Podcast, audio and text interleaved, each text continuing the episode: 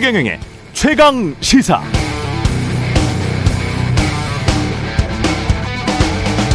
모든 책임은 내가 진다. 해리 트루먼 미국 대통령이 했던 말입니다. 바이든 대통령이 윤석열 대통령에게 선물로 줬던 명패에도 새겨진 말이죠. 노무현 대통령도 비슷한 말을 했습니다. 비가 오지 않아도 비가 너무 많이 내려도 다 내 책임인 것 같았다. 9시 뉴스를 보고 있으면 어느 것 하나 대통령 책임이 아닌 것이 없었다. 대통령은 그런 자리였다. 노무현 대통령 때 언론은 대통령의 자리를 그렇게 여겼습니다. 그래서 작은 것 하나에도 대통령의 책임을 물었죠. 전임 문재인 대통령 때도 비슷했던 것 같습니다. 지금은 대통령이 공무원들을 질타했다는 보도는 자주 나옵니다만 언론이 그만큼 대통령에게 직접 책임을 묻고 있는지는 모르겠습니다. 최종 책임은 대통령에게 있다와 같은 류의 사설, 칼럼이 수년 동안 유행하다시피 했는데 지금은 그렇지 않습니다. 정부의 비판적이면 언론인들을 좌파로 낙인 찍어 버려서 그런 것일까요? 아니면 언론이 자발적으로 그러는 것일까요? 알 수 없습니다만 그때그때 확연히 차이가 나기는 합니다. 공정한가요? 여러분은 어떻게 생각하십니까? 네, 안녕하십니까? 7월 18일 화요일 세상에 이기 되는 방송 최경령의 최강시사 출발합니다. 저는 KBS 최경령 기자고요. 어제 최재성 전 청와대 정무수석과의 인터뷰에서 대통령 영부인의 입국 시 세관 신고와 관련해서 최 수석이 신고하지 않는다. 보통 외교 행랑이라는 것이 있다라고 밝혔는데요. 이에 대한 한 청취자의 정확한 사실관계 확인 요청이 있었습니다. 그래서 최강 시사가 현재 외교부에 문의해 둔 상황이고요. 관련 정보를 받게 되면 추후 방송을 통해서 알려드리겠습니다.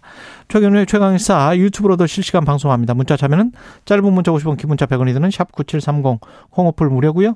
비 피해로 힘든 분 많을 텐데요. 약소하지만 힘내시라고 커피 쿠폰 준비했습니다. 지금 계신 곳에 날씨나 피해 상황 전해주시면 선정해서 드리겠습니다. 오늘 최강 시사에서는 신범철 국방부 차관 연결하고요. 민주당 정청래 최고위원과 함께하는 정치펀치 그리고 뉴스 속 법률을 살펴보는 최강 로스쿨도 준비되어 있습니다.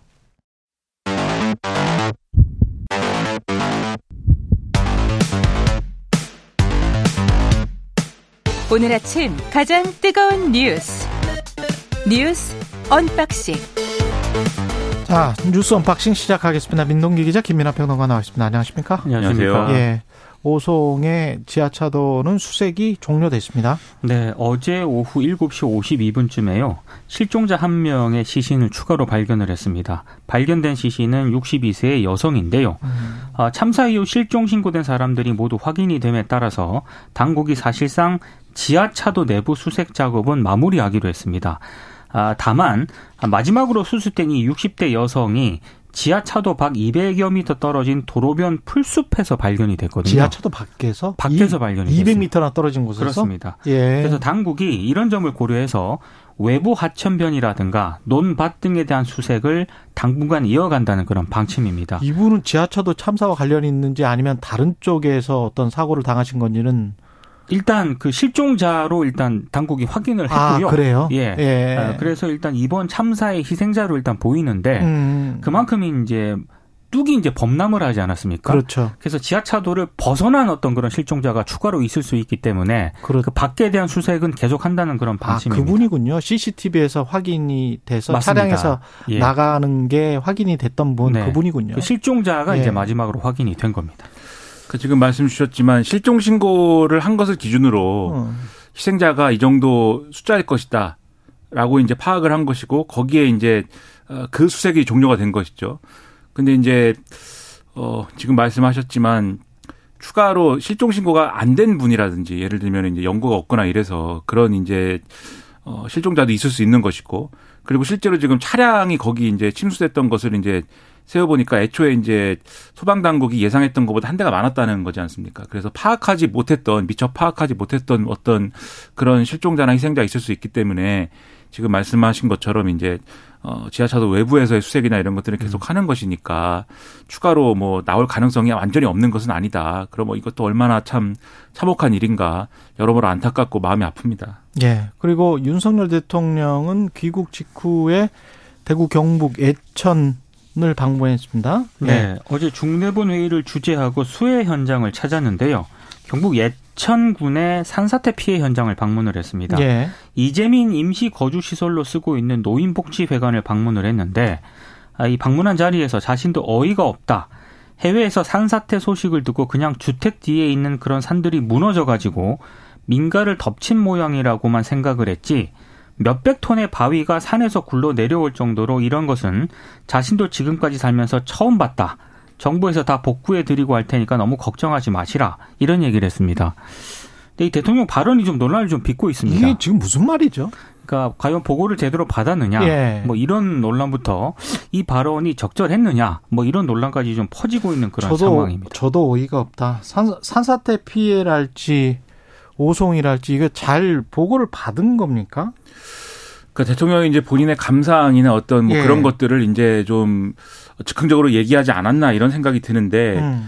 이런 자리에 가면 저는 대통령이 아무래도 어떤 뭐 지방 지자체장을 해보거나 또 이런 산사태라든가 이런 재난에 관련된 업무를 해본 게 아니기 때문에 준비된 어떤 메시지라든가 내놓을 그렇죠. 어떤 정책이라든가 이런 거를 정리를 해서 거기에 맞춰서 이제 좀 움직이는 것들이 필요하지 않나 이런 생각이 굉장히 많이 듭니다. 왜냐면 지금 말씀하신 것처럼 이게 구경하는 사람의 화법이잖아요. 그러니까 수백 톤의 뭐 바위라든지 뭐 이런 거는 구체적으로 이제 뭘 말씀하는지 알 수 없는 것이고 예. 그리고 이제 뭐 그런 거는 그렇다 쳐도 예를 들면은 이 여기 이제 그 임시로 이제 그 기거하고 있는 이제 노인분이 굉장히 그 격앙돼서 음. 슬픔에 차서 이제 울면서 말씀을 여러 가지를 했어요. 맞아요. 근데 여기에 대해서 대통령이 정부가 다 복구해 줄 테니까 너무 걱정하지 마라 이렇게 얘기를 했거든요. 근데 정부가 그분들의 어떤 삶이라든가 이 이전의 생활을 100% 완전히 복구해 줄 수 있을까요? 그렇게 될 수 있는 걸까요? 그 아닐 거지 특별 않습니까? 재난 지역으로 지정을 선포를 하기로 했습니다마는 특별 재난 지역으로 선포를 한다고 하더라도 그 보상금이나 이런 것들이 한정돼 있는데 전파가 된다고 하더라도 주택이 전파가 그렇죠. 된다고 하더라도 그렇습니다. 제가 알기로는 뭐 일정한 액수가 한정이 돼 있습니다. 그리고 복구에 예. 이제 그 기준이 있는 것이고 음. 또그 복구 작업에 이제 국비가 들어가고 더 많은 이제 비율이 이제 할당된다는 것이지 온전히 이전으로 다 돌려줄 수는 없는 것이어서 그런 것들이 예를 들면 또 이 당장 되는 것도 아닐 거예요. 그 그렇죠. 복구 작업이라는 예. 게. 근데 그런 상황을 고려해 보면은 여기 있는 분들이 그냥 또 대통령 말만 믿지 않으시겠지만 그러한 말들이 좀 공허하게 들릴 수도 있는 거거든요. 이제 제가 이제 전 정권에서 있었던 일들을 그냥 뭐 일렬로 비교하면 부적절한 측면이기도 하지만 예를 들면 이제 개인에 대해서 얘기를 하는 게 아니라 태도에 대해서 말씀드리는 건데 음, 음. 이전에 이제 뭐 이전 정권에서는 이낙연 전 총리가 이제 전남 그 전남지사 해봤기 때문에 예. 구체적인 얘기를 하지 않았습니까? 뭐 약을 챙겨야 되고 벽실을 뭐 농사 지어야 되니까 그거를 챙겨야 되고 요런 거를 구체적으로 말씀을 하잖아요. 그러니까 뭐 정치적인 평가를 하자는 게 아니라 이런 자리에 갔으면은 이제 그런 지금 당장 필요한 것들에 대한 어떤 언급이나 이런 걸 지도자가 하는 게 훨씬 더 좋았을 것 같고 그런 것들이 훨씬 더 안심이 되지 않았을까라는 생각이 들어서 대통령을 보좌하는 참모진들이 이 문제에 대해서 좀 이런 방식의 화법이 아니라 다른 구체적인 얘기를 좀 더 이제 세심하게 할 수 있도록 대통령에게 간언을 하는 것이 필요하다. 저는 그런 생각을 좀 네, 했습니다. 경북 예천군을 어제 방문을 하셨잖아요. 예, 예. 근데 오늘 오전 6시 기준으로 이번 집중호우 때문에 전국적으로 12,700여 명 정도가 지금 대피한 그런 상황이고요. 그렇죠. 이분들 가운데 5,600명 정도가 아직 집으로 돌아가지 못하고 있습니다. 음. 이제 이런 상황이라면 예. 어제 대통령이 여기 가서 이렇게 한 발언 자체는 음. 뭐 발언 자체도 부적절했고 좀 보고도 제대로 못 받고 있는 것 아닌가 이런 부분들에 대한 대통령실의 해명도 필요한 것 같습니다. 저는 그게 가장 놀라운데요. 좀 구경을 하고 있는 사람으로부터 나오는 말 같은 게 왜 이렇게 나오는 건지 저는 그렇게 생각을 해요. 두 가지밖에 없다고 생각을 합니다. 그러니까 실무적으로 실효성 있게 효용성 있는 정책이나 정치를 한다는 것을 보여주는 것. 이, 이런 재난 상황에서도 재난 상황에서는 특히 그런데 그게 사실은 대통령이 직접 하는 게 아니고 그 밑에 있는 지시를 받는 사람들이 하는 거기 때문에 대통령이 그걸 직접 뭐 나서서 삽을 뜨고 뭐 이렇게 하는 거는 사실 실효적이지는 않잖아요. 그렇죠. 예. 그걸 바라는 건 아니고요. 두 번째가 그게 안 되기 때문에 음. 대통령은 대중적으로 그걸 할 필요가 없기 때문에 대중적으로 전반적으로 어떤 공감을 해주고 그 사람의 입장에 처해 있다. 그렇죠. 그래서 국민들이 함께 이겨내자라고 다독이고 말하고 이런 이런 게 굉장히 중요한데 정서적으로 그러려면 정서적으로 그러려면 상황 파악이 확실히 돼 있어야 그렇죠. 되거든요. 근데 음. 상황 파악이 잘 안 된 상태인 것 아닌가라는 생각이 좀 들어서 이런 이런 말은 조금 더 생각을 하고 특히 언론이 다 카메라가 돌고 있는데 카메라가 있는데 이런 말을 할 필요는 없는 것 같습니다. 예, 12112님은 대전은 비가 다시 내리네요. 아침에도 재난 문자 받고 있어요. 6621님은 부산에서 창원으로 출근 중인데요. 비가 내리기 시작합니다. 국토는 어, 포, 팟홀로 아주 위험합니다. 이게 막 뚫려 있더라고요. 예, 맞습니다. 예, 예, 구멍이 많이 나 있고 네. 빠른 정비가 필요해 보입니다. 0787님은 어, 많은 비가 왔던 공주인데요. 다시 비가 오고 복숭아, 과수원, 낙과가 많고 수확해도 당도가 낮아서 비 오면 그렇죠. 예. 판매가 어려워 애가 탑니다. 모든 농민들 힘내자고요. 이런 말씀하셨습니다. 힘냅시다. 예. 힘내고요. 예. 충청과 남부 지역에 또 많은 비가 예보돼서 걱정이네요. 홍준표 대구시장은 그 지난 일요일에 골프 쳤어요? 아, 일단 홍 집중호우 때문에 예. 피해가 많이 발생하던 지난 15일에 골프장을 찾았거든요. 15일에? 그렇습니다. 예. 그래서 일단 대구 지역 시민단체하고요. 더불어민주당 대구시당에서 비판 논평을 냈습니다. 이를테면 이런 겁니다.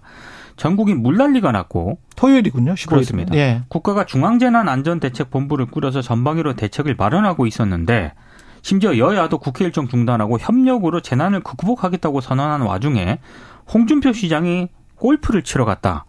제정신인가 이제 이렇게 강하게 좀 비판을 했습니다. 근데 이 비판에 대해서 어제 홍준표 대구시장이 국회를 왔거든요. 예. 기자들이 좀 물었습니다. 그러니까 물으니까 홍준표 시장의 발언은 주말에 테니스 치면 되고 골프 치면 안 된다는 그런 규정이 공직사회에 어디 있느냐. 그리고 어, 집중호우 기간에 대구에서 발생한 실종 사고에 대해서는요. 60대 한 분이 무단으로 하천변에 들어갔다가 빠진 사고다. 당시에는 큰 비가 오지도 않았다. 이렇게 주장을 했고 어, 그리고 어제 기자들이 어, 15일 당시 대구 비상근무자가 1000명이 넘었던 것으로 파악된다. 이렇게 질문을 했거든요. 예. 이 질문에 대한 답은 내가 비상근무 지시한 적이 없다. 그리고 처신이 부적절하지 않았다. 이렇게 얘기를 했습니다. 아, 그리고 기자들이 물난리 중에 골프를 치는 건 국민 눈높이에 맞지 않다는 지적이 있다라고 질문을 하니까 음. 여기에 대한 답은 그게 어느 시대법이냐. 기자분들은 주말에 나오라고 하면 그냥 나오느냐. 이렇게 반박을 했습니다.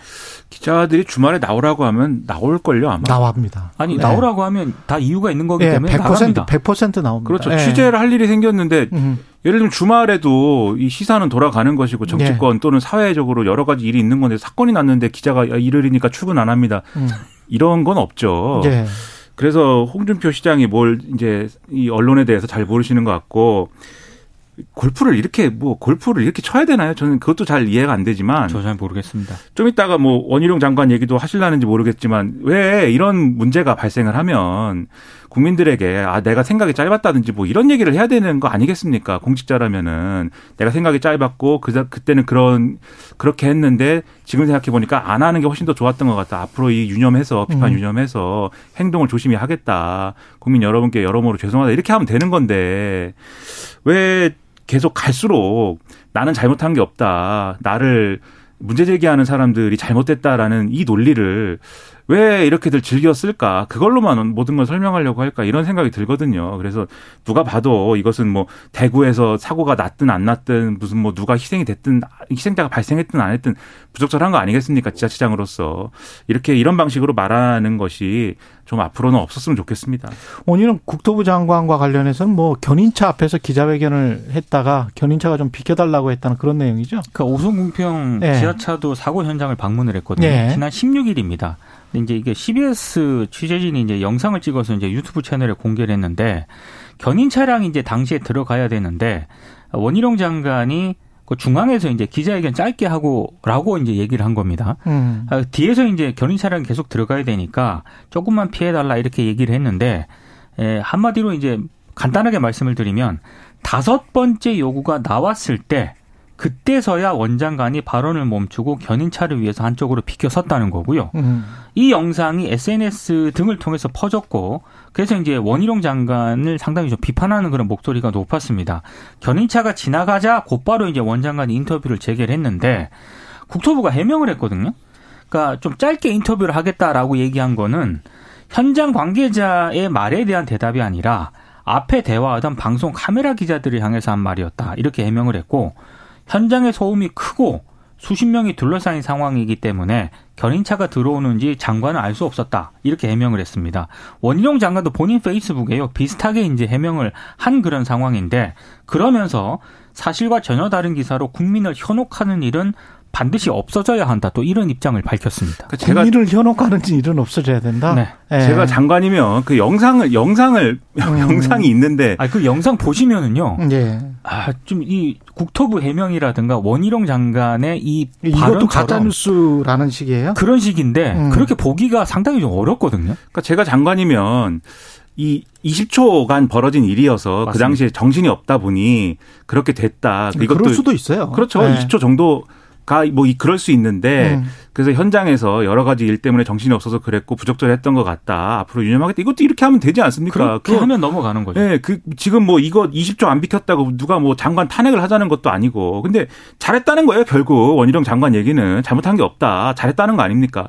지금 국민들이 볼 때 이 사태의 가장 지금 어 문제들이 뭐냐면 아무도 잘못한 사람이 없대요. 지금 대통령은 내가 분명히 지시를 했는데 밑에 공무원들이 이행을 안 했기 때문에 그것을 감찰하겠다 이제 이렇게 얘기하는 거고 밑에 공무원들은 예, 그 금강 홍수 통제소는 흥덕구에다가 이 범람 위험이나 이런 걸 알렸는데 흥덕구가 이 도로의 관리 주체인 충북에다가 알려, 안 알렸습니다. 이렇게 얘기하고 흥덕구는 아 우리는 청주시에 있는 그 행정국이기 때문에 청주시에다가는 알려줬는데 음. 청주시가 충북에다가 안, 알려, 안 알려줬습니다. 이렇게 얘기하는 것이고 청주시는 청주시대로 충북이 지시를 했어야 되는데 그렇죠. 지시가 없어갖고 이걸 통제를 안 했습니다. 이러는 것이고 경찰 경찰하고 소방은 신고가 들어왔는데도 막 다른 데로 출동하고 그리고 예, 그 신고를 받아놓고서도 통제도 또 안 하고 서로 그랬죠. 떠넘기고 예.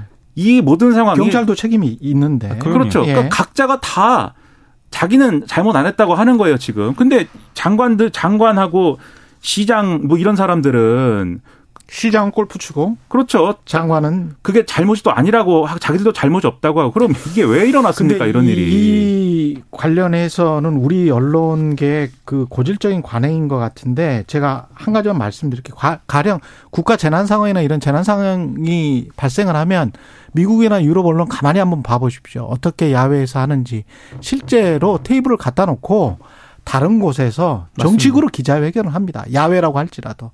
다른 곳에서 정식으로 기자회견을 하고요. 그게 어떤 의미가 있냐면 이게 사고가 났잖아요. 영어로 하면 인시던트인데 사고가 난 거고 이거는 지금 가서 기자회견을 하는 거는 수도 이벤트라고 해가지고 유사 사건 또는 유사 그 비슷하게 사, 사고와 비슷하게 보이게 하려고 하는 이미 짜여진 인터뷰잖아요. 맞습니다. 이거는 그래서 그 이미 짜여진 인터뷰를 사, 사건 속으로 쓱 넣어서 마치 본인이 이 사건에 관해서 이렇게 모든 것을 다 처리할 수 있는 양 보이는 것 자체가 현실과 완전히 괴리가 되기 때문에 따로 브리핑 룸을 만들어서 또는 야외에 브리핑 데스크나 이런 것들이 있으면서 그냥 서로 간에 이렇게 정식적으로 하는 게 낫습니다. 네. 원래 짜여진 거기 때문에 이미 섭외가 된 거잖아요. 장관은. 섭외가 돼서 이렇게 하는 거기 때문에. 근데 이걸 굳이 현장 모습까지 다 담아서 그리고 뒤에 뒤에를 마치 배경처럼 활용하려고 사고 현장을 그런 의도가 언론과 국토부의 홍보 관계자나 이런 게 오랫동안 있는 거예요. 오랫동안. 이 이번 정부만 이런 게 아니고 계속 이래 왔거든요. 그러니까 사고가 발생을 했을 예. 때 정치인들이 현장에 가는 건 좋은데요. 그렇죠. 제일 원칙은 사고 현장을 수습하거나 구조하는 거죠. 거기 그렇죠. 방해가 되면 안 되는 거 아니에요? 그러니까 거기에서 좀 벗어나셔서 인터뷰를 하는 거는 아무런 상관이 없는데 이렇게 하는 거는 마치 본인들이 사고 현장을 그냥 배경 삼아서 하는 걸로 보이기 때문에 지양해야 됩니다. 앞으로도 예 지난 정부도 그랬고 계속 그래 왔는데요. 이거는 좀 아니에요. 원장관님이 이런 언론적인 부분은 잘 몰라서 그러시는 건데 잘못하신 거예요.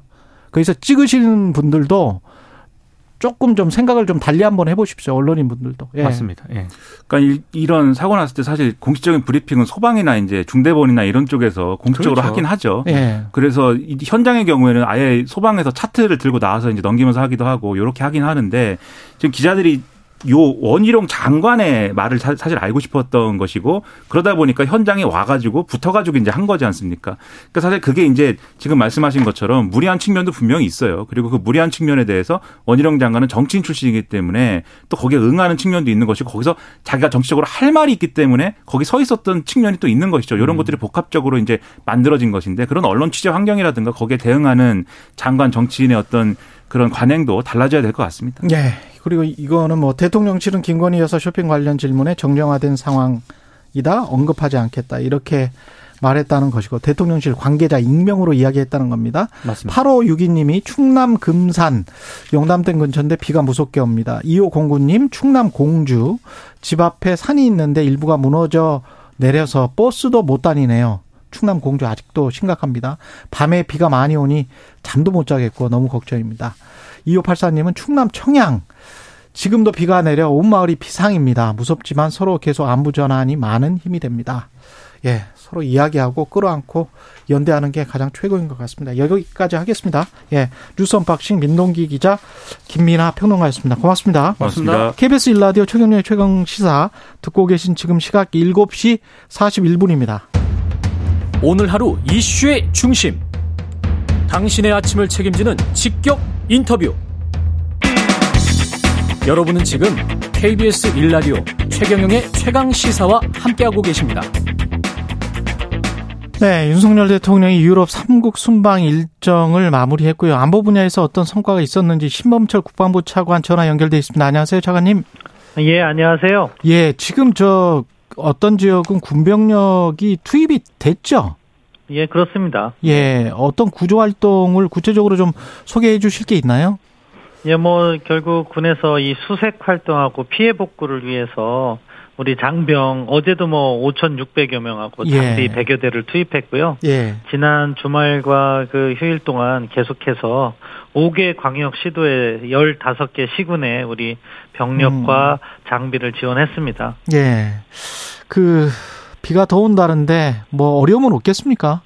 아, 뭐 계속해서 저희도 이거를 갖다가 대비해야죠. 뭐 음. 그래서 기상 특보에 따라서 일단 예. 부대 운영을 탄력적으로 조정해서 어, 뭐 이렇게 대, 대민 지원을 적극적으로 하자. 동시에 뭐 또 우리 장병들의 안전도 저희 그렇죠. 국방부는 계속해서 고려를 해야 되기 때문에 이런 장병들의 안전을 확보한 가운데 국민 구조와 수색, 뭐 긴급 복구 이런 것을 갖다가 아, 최선을 다하려고 합니다. 예, 고생하는 군 장병들께 감사의 말씀 전하면서요. 해외 순방 이슈로 좀 넘어가 보겠습니다. 폴란드 네. 14년 만에 대통령이 방문을 한 건데 국방부에서 주목하고 있는 성과는 역시 방산 수출 뭐 이런 걸까요? 예, 그렇습니다. 예. 먼저 이 방산 협력은 전반적인 협력의 결과물이다 이렇게 봐야 될 것 같고요. 왜냐하면은 방산 협력만 강조하다 보면은 우리의 그 외교 정책이라든가 국방 정책의 한계를 스스로 긋는 거나 마찬가지거든요.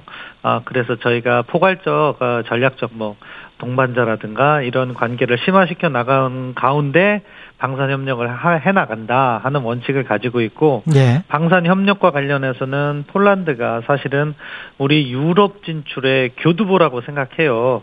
왜냐하면은 과거 방산 협력을 보면은 저희가 뭐 동남아라든가 중동 지역에 집중되어 있었는데 아, 폴란드를 통해서 유럽에 본격적으로 진출할 수가 있고 이것을 통해서 사실 우리가 방산 협력의 규모를 아, 대폭 확대할 수가 있거든요. 그런 측면에서 아, 이번 대통령께서 폴란드를 방문해서 방산 협력의 새로운 모멘텀을 만들고 현지 생산이나 금융 지원 등 그런 실무 차원의 협력이 이어진다면은 우리 방산이 계속해서 성장할 수 있는 기반을 만들 수 있다 이렇게 생각합니다. 지금 저 폴란드로 방산 수출할 때 그 차관 형식인가요?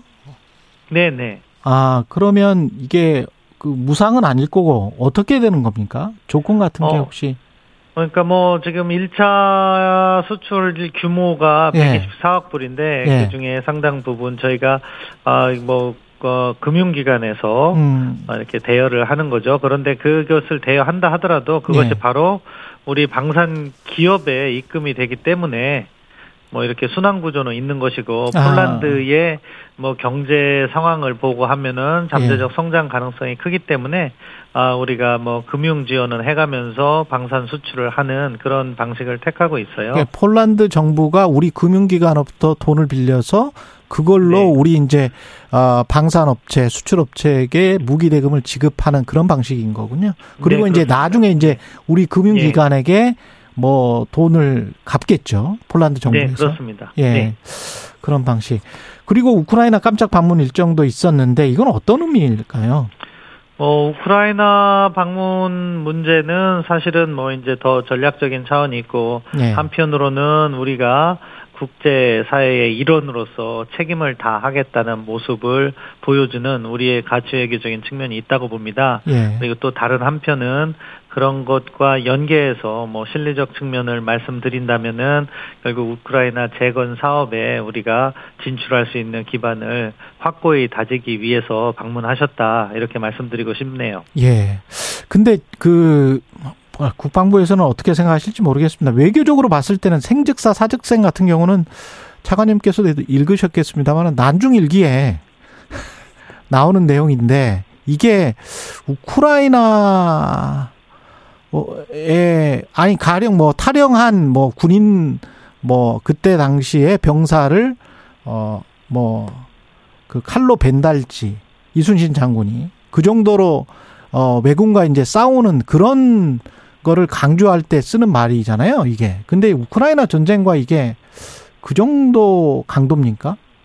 이게 지금 그러니까 아마 현장에서 전쟁의 참화를 직접 목도한 대통령께서 예. 아, 이런 표현을 사용하신 거로 알고 있고요. 예. 우크라이나 전쟁 자체가 사실은 아, 저희가 뭐 러시아의 관계도 존중하면서 이 문제를 풀어가고 있지만 예. 국제 규범적인 측면에서 볼 때는 사실은 있어서는 안 되는 불법적인 침략 행위인 것만은 그렇죠. 예. 뭐 사실 아니겠습니까? 예. 그런 측면에서 아, 이 연대를 강조하면서 그런 표현을 사용하셨다 이렇게 평가하고 있습니다. 근데 이게 약간 좀 지나치게 들려서 나중에 또 러시아를 뭐 지금도 좀 안 좋은 상황이긴 한데 적으로 뭐 완전히 돌려버리거나 이 럴 수도 있지 않나요? 어떻게 보십니까? 뭐 저는 그 정도 수준 아니라고 그 생각해요. 그 저희가 또 네. 왜냐하면은 어, 최근에 우리 외교부 차관이 러시아를 방문해서 차관회담을 갖지 않았습니까? 네. 그런 식으로 러시아도 뭐 이 문제에 임하는 한국의 입장을 잘 알고 있고 뭐 그런 부분에 있어서 어, 서로 공유하는 부분은 있다고 생각해요. 그러니까 차관을 어, 차관회담을 허락한 거죠. 그런 부분에 있어서 우리가 양측에 뭐 그러니까 우크라이나를 도우면서도 한러 관계를 최소한 유지해 나가는 그런 수준에서 관리가 되고 있다. 그렇게 음. 보고 있습니다. 그리고 이게 개별 맞춤형 파트너십이 담긴 IPTT를 체결했다고 하는데 이게 뭔지 저도 잘 모르겠더라고요. 아, 예, 그거는 예. 나토하고 한 거예요. 나토하고 원래 이번에 예. 이제 나토 다자 정상회담에 정상회담에 대통령께서 예. 방문을 하신 거고요. 예. 과거에 이제 한국과 나토의 협력은 뭐 2012년에 개별 파트너십 협력 프로그램이라고 그래서 뭐 한 7개 분야에서 협력을 해 나가자 하는 합의가 있었는데 그걸 갖다가 이제 최고 수준으로 이것은 뭐 개별 맞춤형 파트너십 프로그램이라고 그래서 individually tailored partnership 프로그램인데 음. 나토와 체결할 수 있는 거의 최상위급 협력 프로그램이라고 하더라고요. 예. 그리고 아, 이제 세부 분야도 과거 7개에서 11개 분야로 이렇게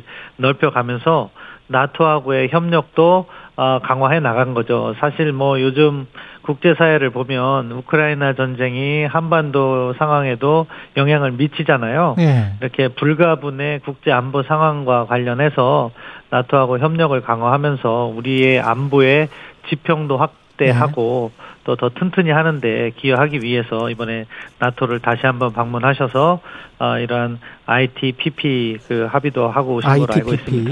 예, 예. 네.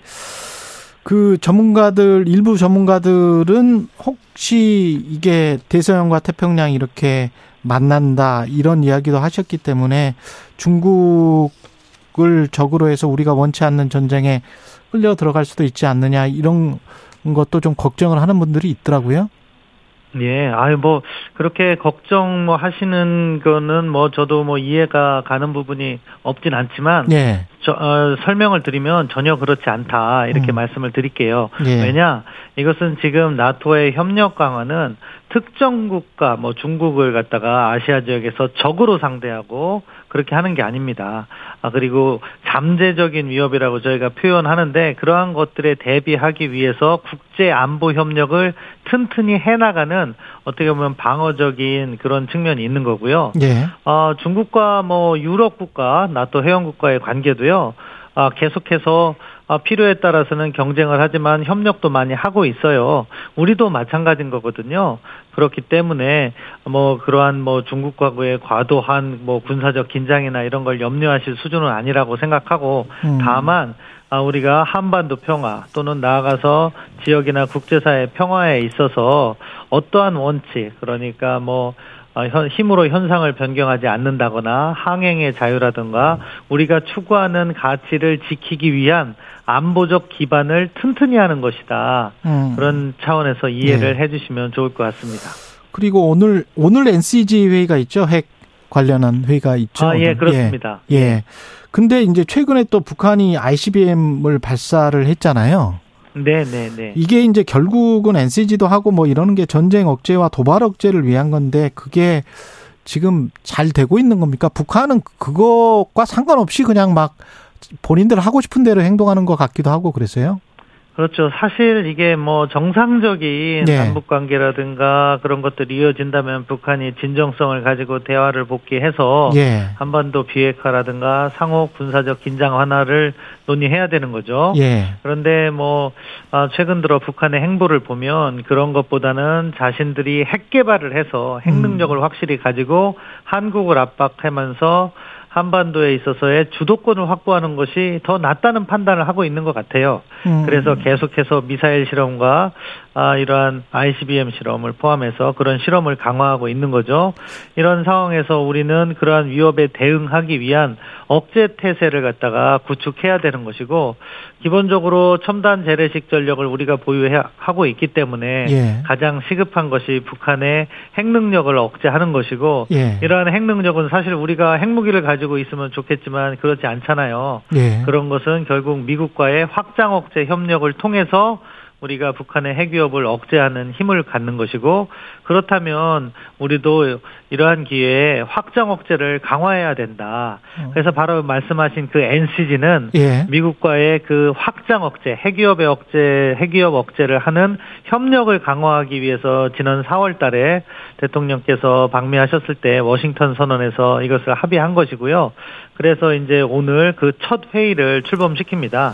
이 예. NCG를 통해서 결국 핵 운용 관련해서 양국의 논의를 확장시키고 그다음에 정보 공유라든가 공동 기획 그리고 공동 연습 이런 것 같이 확장 억제, 특히 핵 억제 부분을 갖다가 어떻게 실효적으로 할 것인가는 군사적인 측면까지 좀 깊게 파고자 하는 것이 NCG예요. 예, 과거에는 저희가 선언적인 측면, 말로써 예. 주로 핵 억제를 해왔다면 예. 이제 군사적인 측면까지 이것을 확장해 나가고 있는 단계다. 예. 이렇게 말씀드릴 수 있겠습니다. 신범철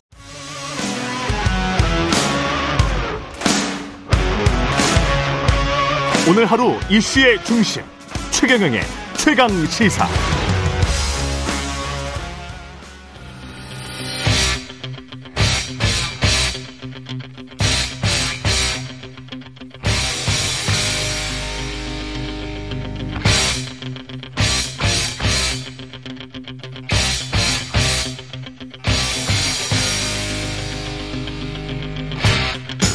네, 답답한 정치 이슈를 팍팍 때려보는 시간입니다. 정치 펀치 정청래 민주당 최고위원 나오셨습니다. 안녕하십니까? 네, 여러분 안녕하십니까? 정청래입니다. 예, 시작하기 전에 윤미숙 님이 전북인데 비가 끝없이 오네요. 음. 남편은 비상근무로 일주일째 하루도 못 쉬고 있습니다. 1767님, 정읍인데요. 비가 너무 많이 계속 내려서 참깨 고추가 음. 서 있지를 못하네요. 큰 일입니다. 하늘이시여 비를 좀 멈춰주셔서. 예, 어, 진짜 비 그쳐야 돼요. 예. 예. 너무 많이 쏟아지는데요. 수해 복구 현장을 보니까 예. 정말 처참하더라고요. 예. 그 피해를 입으신 분들 예. 위로드리고 또 어, 목숨을 잃은 분들 명복을 빕니다. 예. 근데 이게 지금 뭐 이건 이런 일이 나올 때마다 뭐 이게 또 전형적인 인재다 이런 이야기가 나오는데 네. 특히 오송 지하차도 같은 경우는 이건 뭐 어떻게 보십니까? 이게 이제 지나 보면 예. 결론이 딱 나오거든요. 예. 그 기상청 예보가 있었고 음. 그리고 그러면 미호강이 그 뭐 범람 했다는 거 아니겠어요? 예. 뭐 뭐가 무너지고 음. 그러면 거기 공무원들이 상시 대기하고 있으면 112 신고도 있었고 신고도 있었고 2시간 전에 큰일 났다 이거. 예.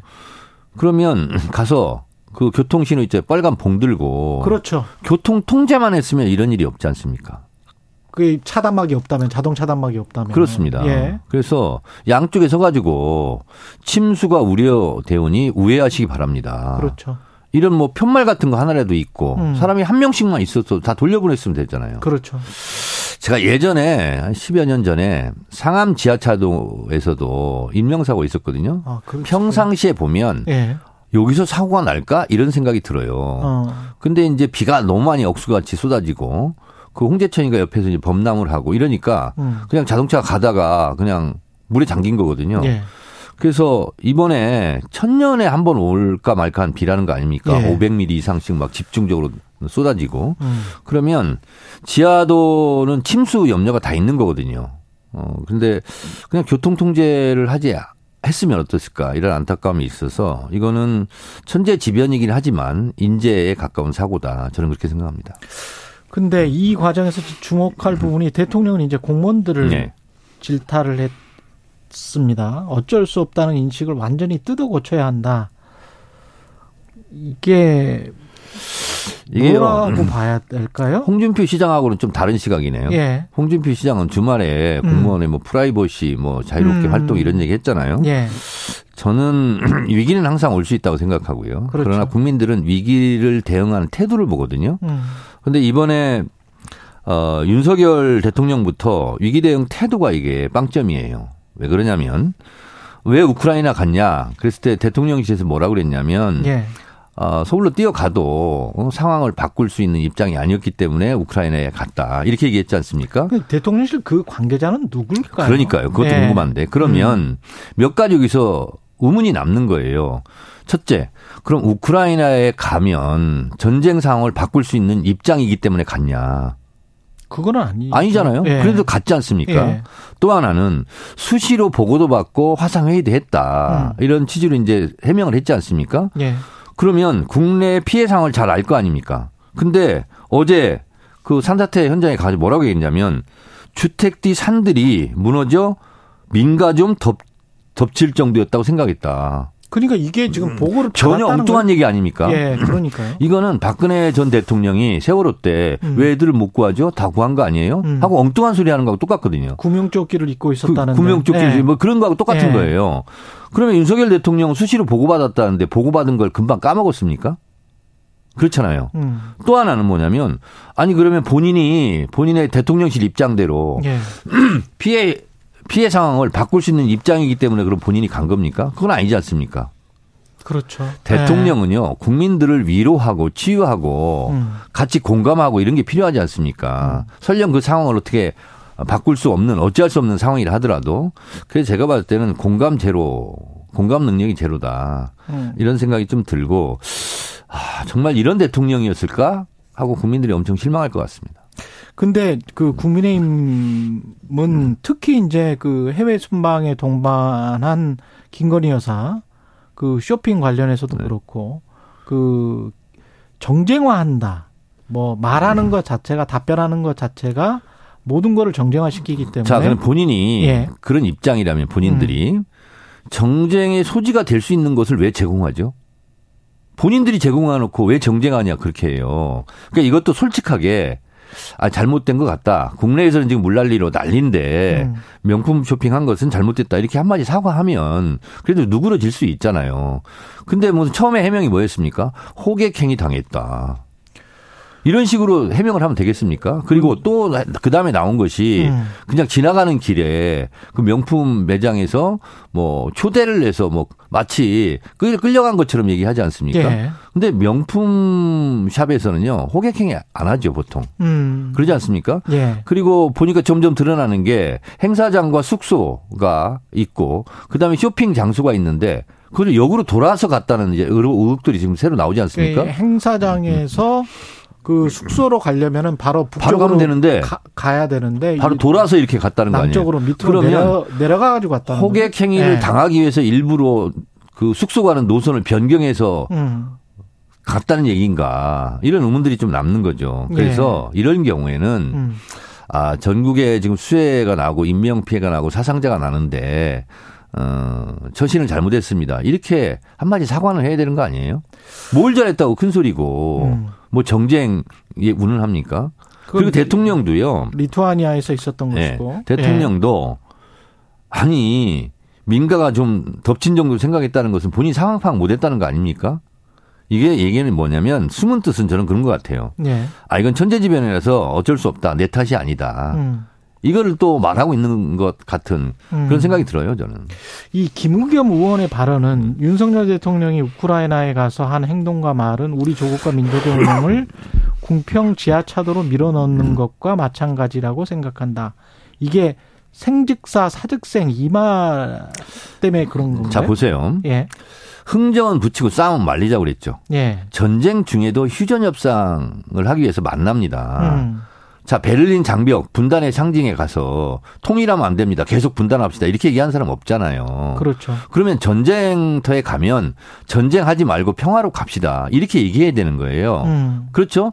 근데 사직생, 생직사, 그건 죽기 살기로 싸우자는 얘기잖아요. 그렇죠. 그러면 러, 러시아를 상대로 우크라이나 죽기 살기로 싸워라 이런 거 아닙니까? 예. 싸움은 말리라고 그랬어요. 자, 그러면 죽기 살기로 싸우자라고 얘기했으면 우크라이나 젤렌스키 대통령이 그 윤석열 대통령에게 아, 죽기 살기로 싸우자고 했으니 우리에게 우리가 죽기 살기로 싸울 테니 전투병 파병해 주세요. 그럼 뭐라고 얘기할 거예요?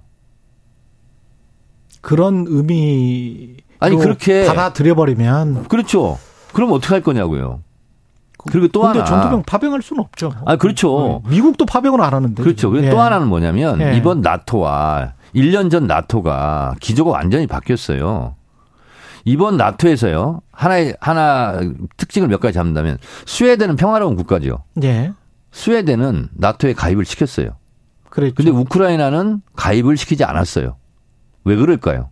그 전쟁 중이어서 나토 국가들도 그렇죠. 다 실리를 생각하는 거예요. 음. 아 우크라이나를 나토에 가입시키면 러시아 입장에서는 아 나토 국가들하고 한번 붙자는 거구나라고 생각할 수 있잖아요. 음. 그럼 본인들도 안보를 생각하지 않을 수가 없잖아요. 예. 이렇게 이처럼 국제사회 외교 관계라는 것은 냉정한 거거든요.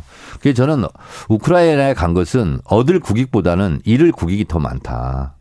감으로 해서? 그렇습니다. 예. 아니, 지금 어, 작년에도 가서 뭐 탈 중국 이렇게 얘기하지 않습니까? 그리고 미중 갈등 뭐 얘기하지 않습니까? 근데 얼마 전에 옐렌 미 재무장관이 갔죠. 중국에 예. 가서 아, decoupling은 없다. 예. diversify라고 이 그, 그렇습니다. de, derisking도 아니고 diversify라고 이야기. 그렇습니다. 그리고 이번에 네. 나토에서도 네. 중국은 enemy가 아니다. 중국은 적이 아니다. 이렇게 문서에 썼다는 거 아닙니까? 네. 그러면서 중국과는 연계의 대상이고 항상 문이 열려 있다. 음. 그러니까 유, 어, 나토도 중국과 껄끄러운 관계가 되고 싶지 않은 거예요. 그리고 그렇죠. 또 미국도 네. 중국과 껄끄러운 관계가 되고 싶지 않은 거죠. 그리고 네. 우크라이나를 나토에 직접 가입시키지 않은 것은 간접적으로 지원을 하지만 음. 중국 어, 미국과 나토 국가들이 러시아와 직접적인 교전을 하고 싶지 않다. 전쟁을 하고 싶지 않다라는 시그널 아닙니까? 근데 음. 우리는 마치 반공소년 웅변대회 같이 가가지고 목소리 내고 맨 앞으로 나가서 이게 이러다가 피해를 볼 것은 우리가 아니겠어요?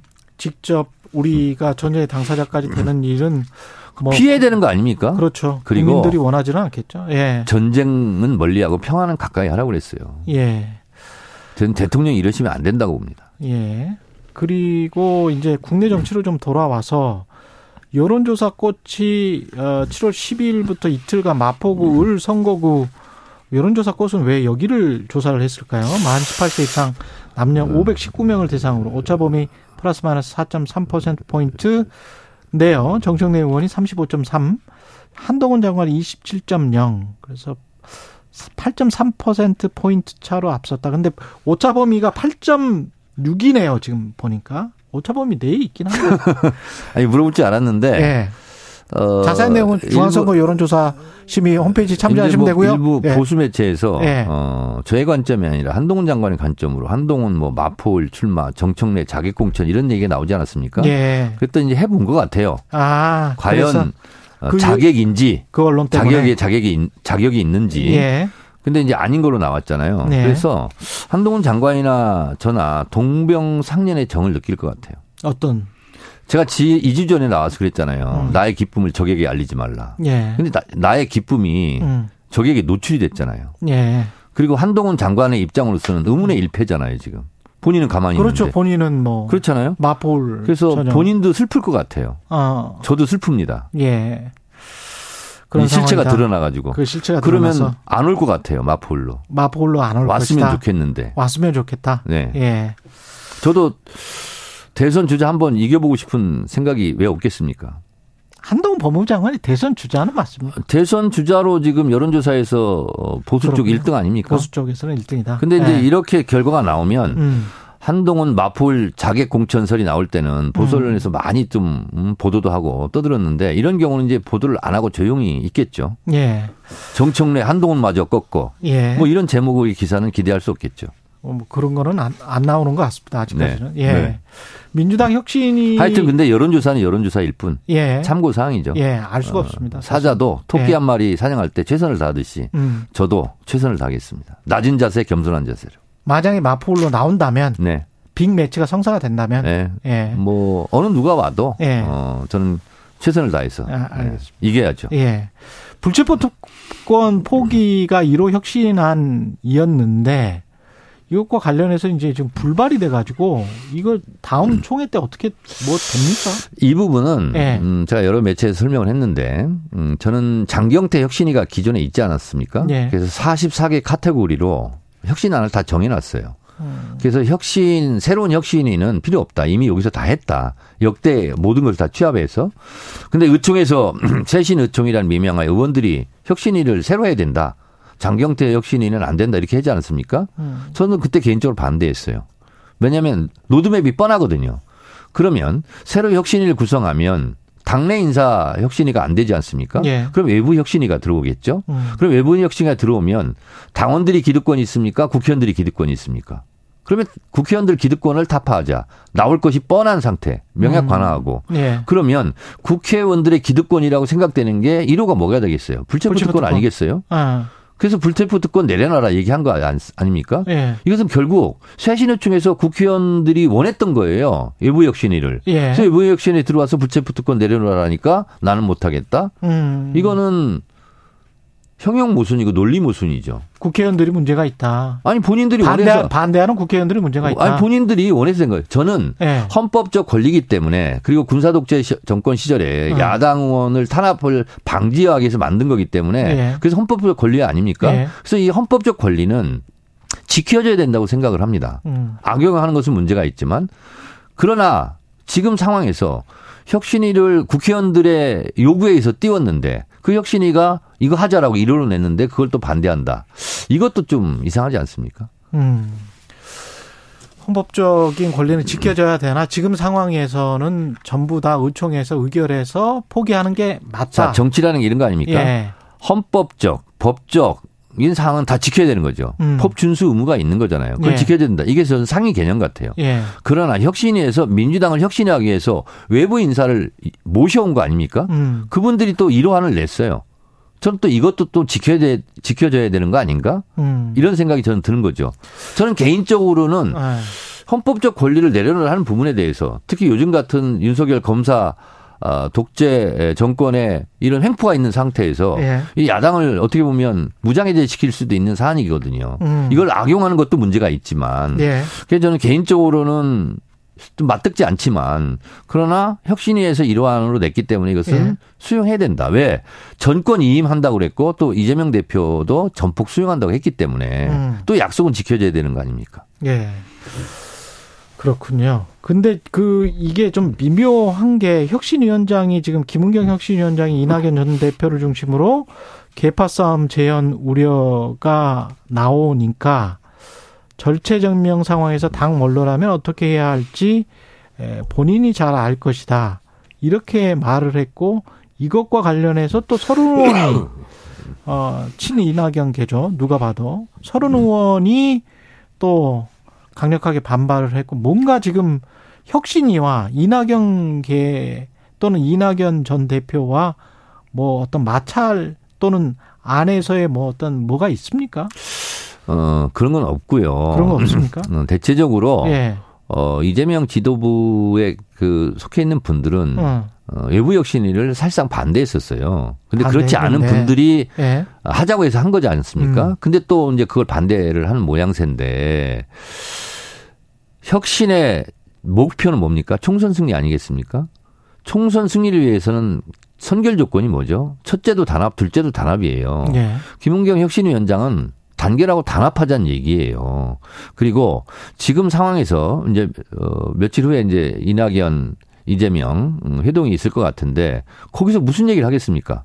우리 단합해서 총선 승리합시다. 라는 말 말고 음. 다른 말 무슨 말을 하겠습니까? 우리 분열해서 총선 망합시다. 이렇게 얘기하겠습니까? 그래서 김은경 혁신위원장이 말한 거는 너무나 당연한 얘기고 너무나 이성적인 리즈너블한 얘기예요. 음. 그렇군요. 그리고 아까 그 김건희 여사 명품 쇼핑 논란과 관련해서는 지도상으로는 분명히 숙소와 매장 동선이 이렇게 정 반대 방향에 있는 거는 제가 확인을 했고요. 그런데 구글에 쳐보면 나온다면 예, 그거는 구글에 쳐보면 나옵니다. 그래서 그거는 확인을 했고 그런데 혹시 대통령실이 여기에 관한 해명이 안 나왔기 때문에 그 뭐 다른 일 때문에 그쪽으로 갔을 수는 있거든. 예. 그런 해명이 있으면 말을 해 주십시오. 최경영의 네. 최강 시사에서는 대통령실의 반론을 기다리고 있습니다. 예, 그 반론을 기다리고 있습니다. 네. 예, 그래서 혹시 또 다른 반론이 있을 수가 있으니까. 저도 예. 좀 당하고 살았으면 좋겠어. 예, 반론요? 김건희 여사는 예. 자꾸 당하고 살잖아요. 음. 주가도 수익 창출 당하고, 예. 호객행위 당하고, 뭐 이대로 예. 되면 또 양평 땅도 뻥튀기 당할 것 같아. 예. 양평 땅. 네. 양평 땅은 어떻게 될까요? 근데 예. 제가 이제 쭉 이렇게 돌아다니고 지역도 돌아다니고 하잖아요. 야, 고속도로입니다. 정확히 예. 말하면. 예. 어, 저는 이렇게 명명합니다. 대통령 음. 처가 땅 고속도로 종점 변경 사건. 이렇게 저는 명명을 음. 하는데. 음. 근데 대통령실이 이러저런 해명하고 원희룡 장관 나와서 뭐 일타 강사 뭐 강의하고 예. 하는데요. 국민들은 별로 안 믿는 분위기예요. 음. 아니 어떻게 대통령 처가 땅이 있는 대로 고속도로 종점이 변경되지? 이거 하나입니다. 아무리 해명하고 변명해분들 국민들은 그런 인식을 딱 가지고 있어요. 그래서 음. 이 부분은 예. 빨리 어 원위치를 하는 게 제일 좋습니다. 원위치, 그리고 양서면으로 그 추후로 나온 예. 것이 뭐냐면 이것이 예. 서울 양평 고속도로는 국도 아닙니까? 예. 국도 국가 도로망이고 예. 서울 춘천의 고속도로 예. 어, 교통량 분산 이것이 또 목적이었다는 거 아니겠습니까? 서울 양양간 고속도로랑 연결이 되는 연결이 되는 거 아닙니까? 양서면은 위에 있고 그렇죠. 강상면은 아래에 그러면 양서면으로 가는 게 예. 거리도 짧고 맞다는 거예요. 그리고 강상면으로 갈 때는 뭐 다리도 더 놔야 되고 터널도 더 뚫어, 뚫어야 되고 음. 돈도 더 많이 들고 한다는 네. 거 아니겠습니까? 그쪽 만약에 북쪽으로 연결을 하려면 네 그렇습니다. 예. 마지막으로 한 가지만 더 내일 저 회동이 있습니다. 이재명 이낙연 예. 예, 현 대표 전 대표 회동이 있는데 어떻게 될 것 같습니다. 아, 아까처럼 그렇게 얘기를 하겠고요. 예. 그리고 제가 이제 산자위로 옮겼습니다. 아. 어, 그래서 가서 KBS 분리징수 얘기도 했었어요. 이걸 예. 안 물어보시는데 예. 방송법 64조는요. 음. 의무사항입니다. KBS 수신료는. 그 뭐라고 나와 있냐면 KBS를 시청하든 다른 방송을 시청하든 텔레비전 수상기가 있으면 의무적으로 수신료 납부를 해야 돼요. 특별 부담금. 자, 우리 국민들이 네. 좀 인식을 좀 덜 하고 있는 부분이 뭐냐면 분리징수를 하면 수신료를 안 내도 된다는 인식이 있다는 거예요. 그렇게 되면 분리징수에서 어, 나 KBS 수신료만 안 낼 거야 하고 계속 안 내잖아요. 체납자 명단에 오릅니다. 그래서 제가 뭐라고 얘기했냐면 윤석열 정부는 국민 불편 정권이냐. 아니 통합징수하면 그냥 한꺼번에 내면 되는데 분리징수하면 사람들이 그 KBS 분리징수 고지서만 잃어, 잃어버릴 수 있고 분실할 수 있지 않습니까? 음. 안 내면 체납 통지서가 나올 수밖에 없지 않냐. 왜 이렇게 불편하게 만드냐. 근데 국민들이 아직까지 이 부분을 철저하게 인식을 못 하시는 것 같아. 분리징수를 하든 통합징수를 하든 KBS 수신료는 의무적으로 납부해야 됩니다. 납부하지 않으면 체납자가 됩니다. 예. 왜 이렇게 불편하게 하는지 모르겠어요. 여기까지 듣겠습니다. 정치펀치 KBS라서 정... 이걸 저한테 질문을 못 하신 것 같은데 예. 제가 산자위에서 질문한 거기 때문에 소개해드립니다. 제가 사실 좀 샤이합니다. 예. 정치펀치 정... 용기를 가지세요. 예, 정치펀치 정청래 민주당 최고위원이었습니다. 고맙습니다. 네, 감사합니다. 예. 여러분은 지금 KBS 1라디오 최경영의 최강 시사와 함께하고 계십니다.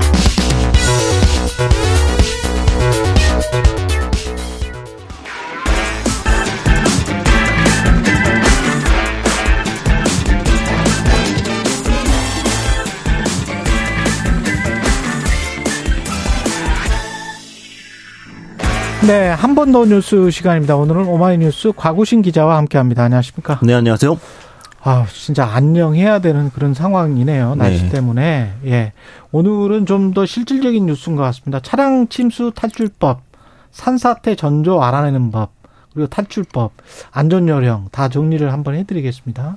네, 그러니까 네. 이제 침수 사고가 했을 발생했을 때 어떻게 대처해야 되는지 이제 네. 궁금하신 분들이 많을 텐데 네.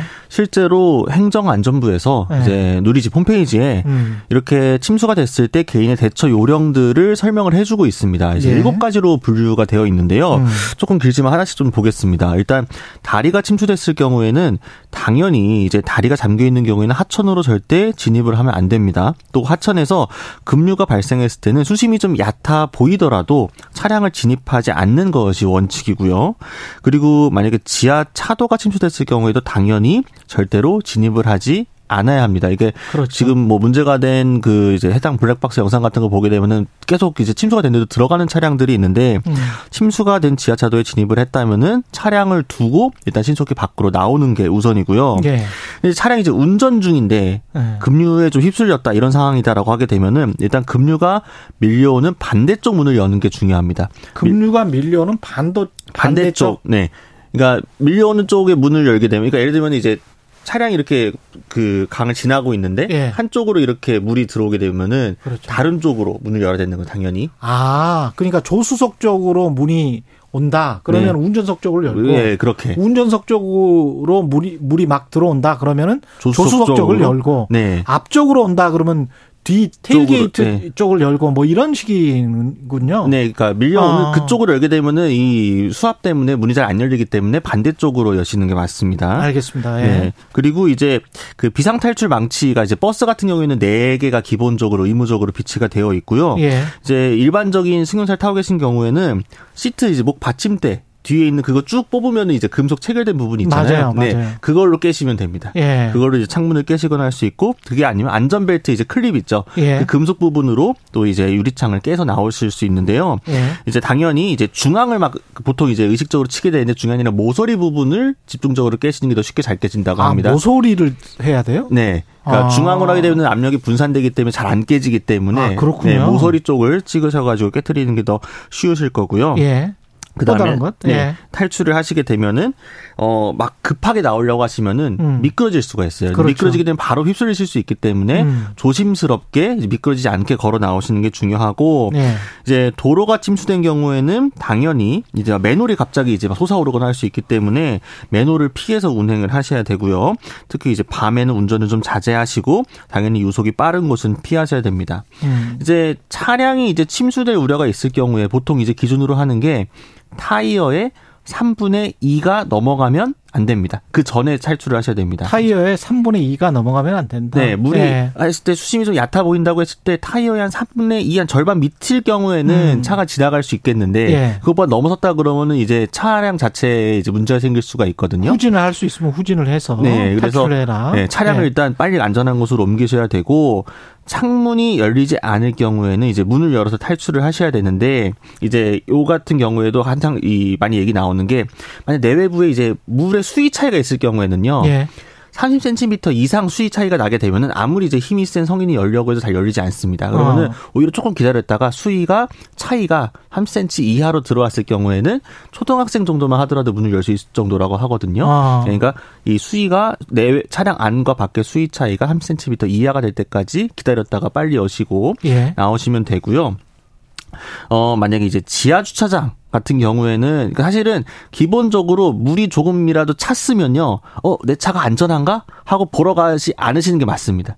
아, 예. 보러 가지 말아라. 네, 차를 네. 생각하지 마시고 예. 일단 지하철 차를 물, 버려라. 네, 물이 찼으면은 가급적이면 이제 차에 대한 것보다는 본인의 이제 안전을 신경 쓰시는 게 맞고요. 음. 어, 차량을 이제 밖으로 막 빼야지 이렇게 생각하지 말고 빨리 탈출하시는 게 중요합니다. 예. 그리고 이제 경사로 같은 경우에 물이 이제 그쪽으로 막 흘러 들어오기 시작하면은 차량 같은 경우에는 이제 올라가기가 힘듭니다. 물이 내려올 때 또 이제 특히 지하철장은 바닥에 이제 미끄럽게 또 포장을 해놓은 상태이기 때문에 예. 운전이 쉽지 않으니까요.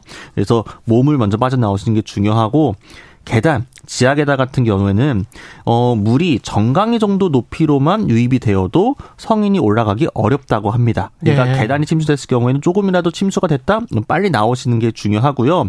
어 이제 물이 만약에 발목 높이만 되더라도 어린이나 노약자는 올라갈 수 없다고 합니다. 그런 음. 부분 좀 유념해 주셨으면 좋겠습니다. 시간이 뭐 한 2분밖에 안 남았는데 네. 지금 계속 비가 더 올 것 같습니까? 안타깝게도 예, 지금 예. 비가 좀 많이 올 것 같은 상황인데요. 음. 지금 보게 되면은 이제 오늘 같은 경우 지금 비가 오고 있는 상황이죠. 예. 오늘도 비가 오고 있고 내일까지도 좁은 지역에 지금 강하고 많은 비가 내리겠다. 특히 제주도 산지 같은 경우에는 내일 오전까지 시간당 100mm 이상의 매우 강한 비가 온다고 합니다. 그래서 수도권과 음. 강원 북부는 18일 밤부터 이제 비가 조금씩 그치는 곳이 있겠지만 또 이후에도 기상예보 보시면요. 며칠 단위로 계속 비가 그쳤다 내렸다 그쳤다 내렸다 반복을 하게 됩니다. 예. 그러니까 당분간은 계속 주의를 해주셨으면 좋겠습니다. 그 1094님이 3년 전 부산 지하차도 사고가 있었을 때 남편이 그 바로 옆 사각 맨홀에 빠졌다가 살아나왔습니다. 이런 말씀을 하셨는데요. 자동차 바퀴 정도까지 물이 차서 바닥이 보이지 않았다고 하네요. 그 이후 사고 소식 들을 때마다 남의 일 같지 않습니다. 부산 지하차도 사고와 똑같은 사건이 지금 오송 지하차도 사건인데 그것 때문에 자동 차단막을 만들려고 그걸 그 규제로 다 하려고 했었는데 그 법도 사실은 제대로 잘 시행이 안 되고 있는 것 같기는 합니다만. 네, 지금 관련 법 때문인지 어쩐지는 모르겠습니다. 네, 법률 예. 지금 뭐 만든 것도 지금 사실 계류돼 있는 것도 굉장히 많아가지고요. 그렇죠. 네, 사실 뭐 정부 같은 경우에는 관련 법안을 건축법 같은 경우에는 이달 중에 제출했다고 합니다. 사고가 작년에 있었는데. 그렇죠. 네, 이게 무슨 예산 때문인지 정부도 무슨 뭐 이유가 있기는 하겠습니다만 이게 각자 도생이 되는 나라로 갈 필요는 가서는 안 되잖아요. 우리가 다 세금 내고 국방의무 의무를 하고 있는 시민들인데 우리는 보호받아야 될 권리가 있는 거 아닙니까? 국가로부터? 그러니까 국민의 의무를 다하는 그렇죠? 거겠죠. 예. 네. 안 그러면 우리가 세금 낼 필요 없는 거 아니에요? 예. 네. 세금 좀 많이 내왔어요. 그동안에. 예, 여기까지 하겠습니다. 한 번 더 뉴스 과구신 기자였습니다. 고맙습니다. 감사합니다. KBS 일라디오 최경령의 최강시사 2부는 여기까지입니다.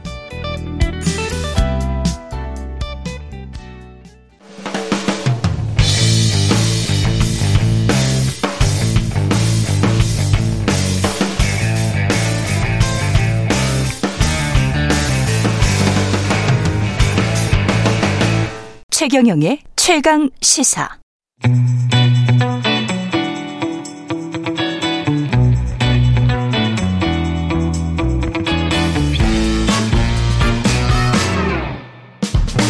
네, 정치 시사 이슈의 법적 쟁점을 시원하게 파헤쳐보는 시간 최강 로스쿨 오늘은 최강 로스쿨 학장 김준우 변호사와 함께하겠습니다. 안녕하십니까? 네, 안녕하세요. 김준우 변호사입니다. 예, 무거운 마음으로 진행을 할 수밖에 없습니다. 계속 이런 사고가 나서요.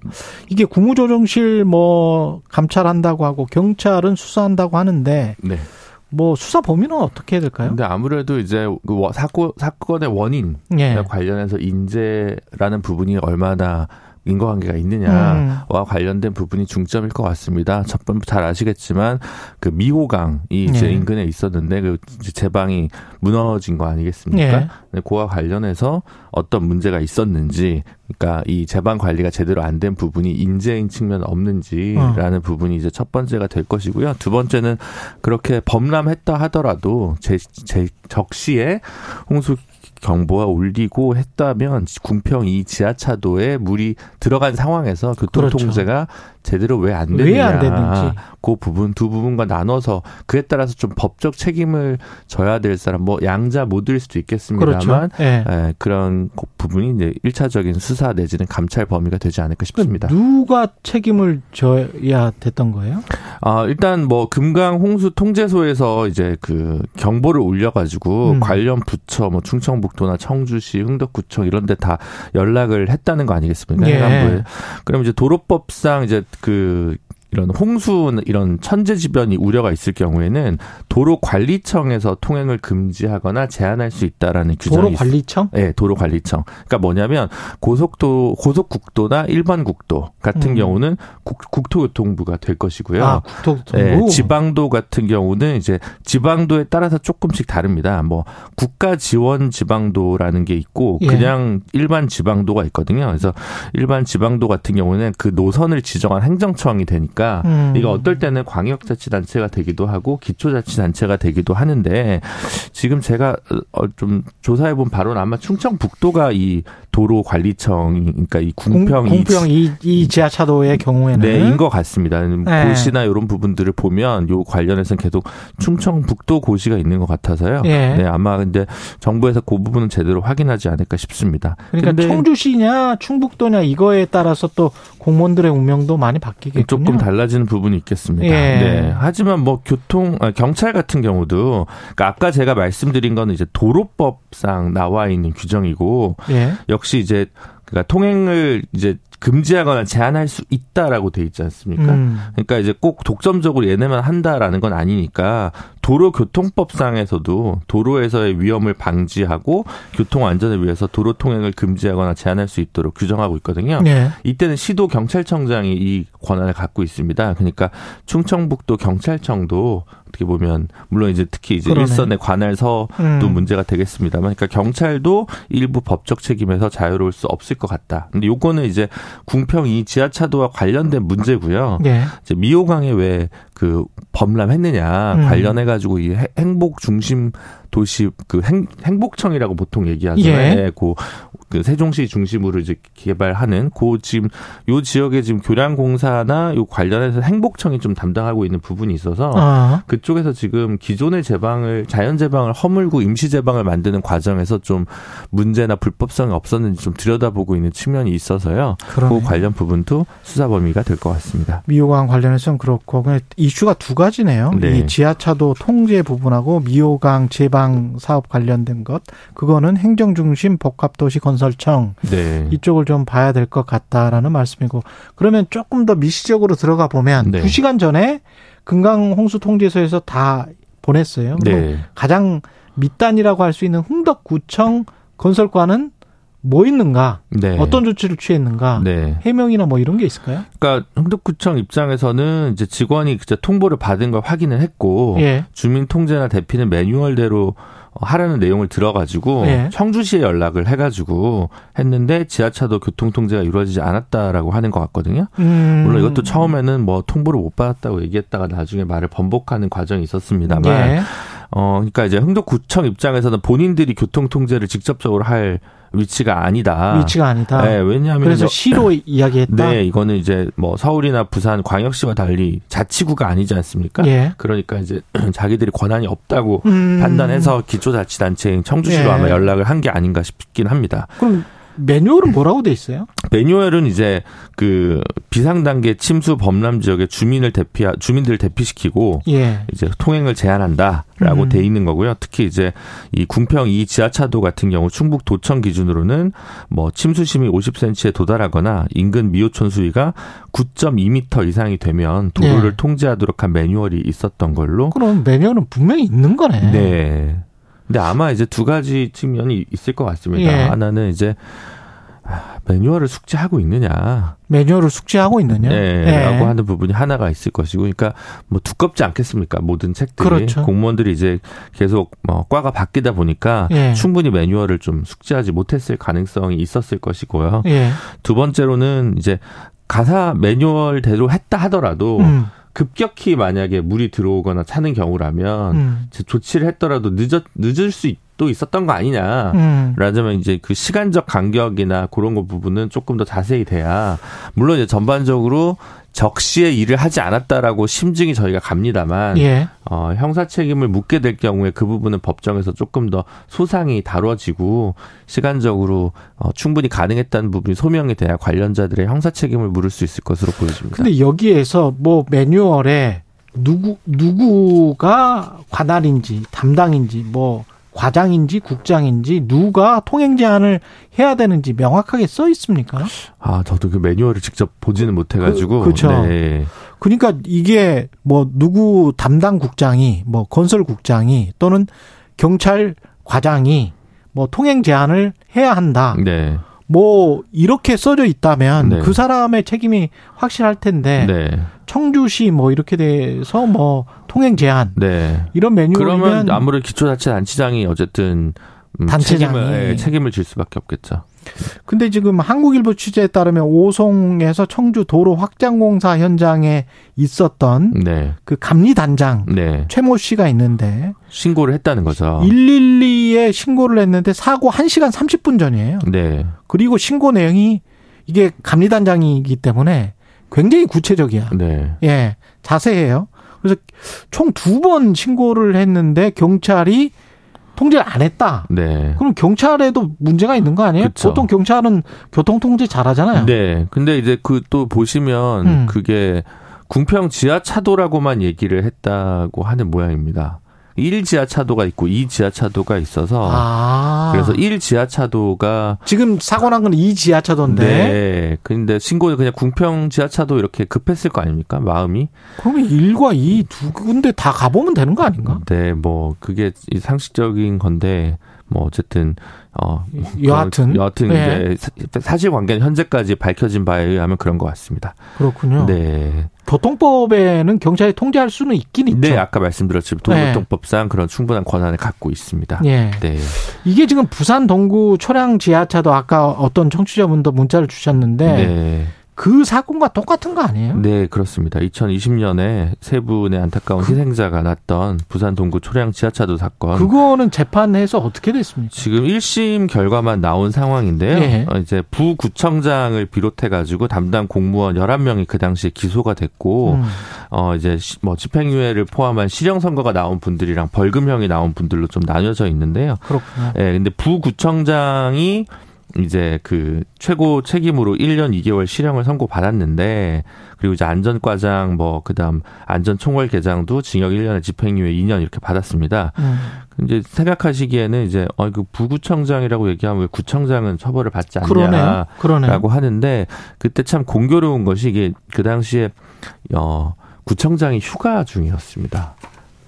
휴가 중이면 괜찮은가요? 그, 그날 업무를 하는 건 아니었으니까. 아, 네. 그렇게 그래서, 되는 거군요. 네. 그게 2020년 7월 23일 날 있었던 사고인데요. 음. 그때 이제 그 구청장이 20일부터 24일까지 휴가계를 미리 내놓은 상황이었습니다. 물론 예. 이제 사고가 나고 이, 이, 일어나서 이제 현장에 복귀는 했다고는 합니다만 음. 그 전에 사전적인 예방 단계에서 해야 될 책임을 어떻게 보면 부구청장이 네, 책임지게 된 공교로운 사태였던 것 같습니다. 그렇게 되네요. 네. 이게 그러면 직무유기입니까? 아니면 업무상 과실입니까? 업무상? 과실치사 쪽으로 보는 것이 맞는 업무상 과실치사? 네, 그렇습니다. 네. 아. 근데 직무유기라는 것이요. 네. 이게 좀 뭐냐면 완전히 업무를 아예 아무것도 안 한 경우를 아. 보통 생각하시면 돼요. 그러니까 아. 열심히 안 했다.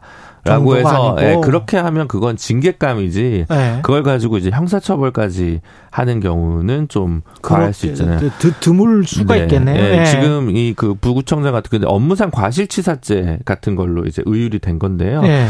사람이 죽은 일이 면 중대한 일이지 않습니까? 그렇죠. 희생자가 나왔으니까 그러다 음. 보니까 그런데 일반적인 업무에서 직무유기죄는 꼭 뭐 사람이 다치거나 사망하지 않더라도 음. 직무유기죄로 처벌할 수 있지 않겠습니까? 예. 근데 이게 직무유기죄가 특이한 점이 이제 벌금 형이 없습니다. 아. 네, 그러다 보니까 이제 바로 그냥 금고예요? 그렇게 되기 때문에 네. 바로 이제 공직에서 날라가겠죠. 아 금고 이상형이니까. 네, 그렇게 되기 때문에 좀 음. 직무유기죄도 일반적으로 자 직무유기죄로 넣어야 돼 뭐 이렇게 얘기하는데 그렇게 간단히 업무 태만 했으면 징계감이지 음. 직무유기까지 갈 때는 조금 뭐 하나의 강을 더 건너야 된다 그렇게 이해하시면 법적으로 그러네요. 네네. 또 다른 게 또 다른 법이 하나 있는 게 중대 시민재. 네. 이, 이거는 어떻게 적용합니까? 중대 시민재법은 이제 2022년부터 시행됐기 때문에 아까 얘기했던 부산 초량의 지하차도 사건 2020년 사건이라서 그렇죠. 이제 적용이 없는 거고요. 예. 어, 저희가 이제 중대재해 처벌법 하면 크게 산업재해랑 시민재해 두 가지로 음. 나뉘는데 예. 산업재해 같은 경우도 지금까지 기소된 게 열 몇 건밖에 되지 않고 예. 아마 시민 시민지해는 아직까지 기소된 건 없는 것으로 알고 있습니다.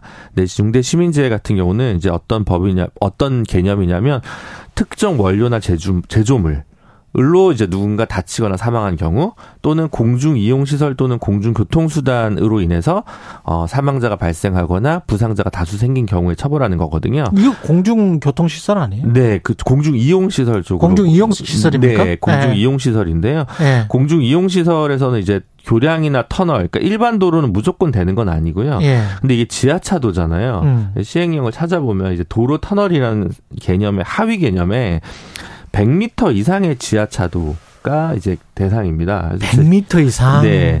그래서 이 궁평 이 지하차도가 저 어느 정도 연장 거리인지 네. 그게 좀 확인이 하나 필요할 것 같고요. 그 다음에 이제 하천 시설도 포함이 되거든요. 예. 그래서 국가 하천의 제방이 포함이 됩니다.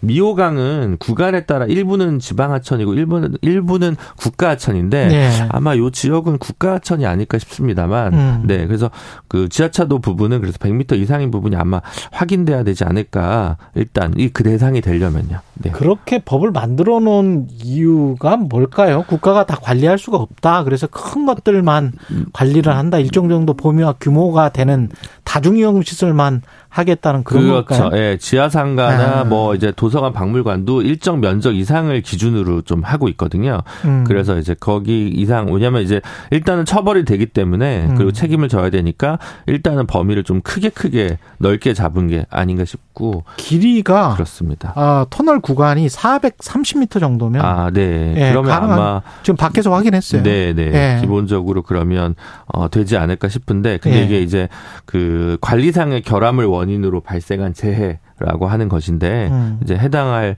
수는 있겠습니다만 아까 말씀드렸다시피 아직까지 법이 제정되고 나서 예. 판례가 구축된 게 아니어서 이제 가능성은 충분하지만 가타부타 완전 단정적으로 말씀드리기 좀 어려운 측면이 예. 있습니다.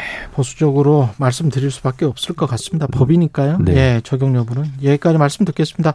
최강 로스쿨 김준우 변호사였습니다. 고맙습니다. 감사합니다. 예.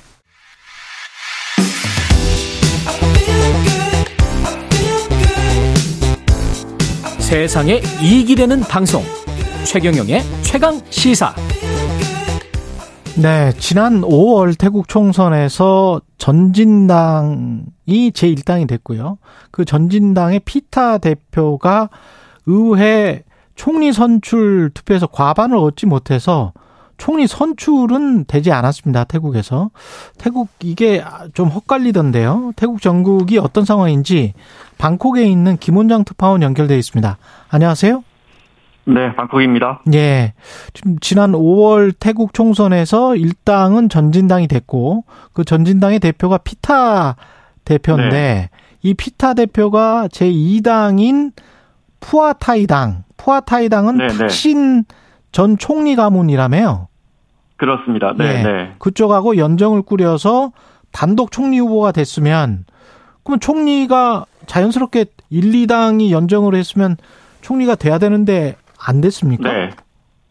그러니까 태국은 원래 지난 한 20년 동안 총선만 하면 이 군부 지금도 여당이 군부인데 예. 군부와 탁신 전 총리가 이끄는 푸아타이 당이 대결을 하고 늘 탁신계 푸아타이 당이 이겼습니다. 예. 군부가 이렇게 인기가 없습니다.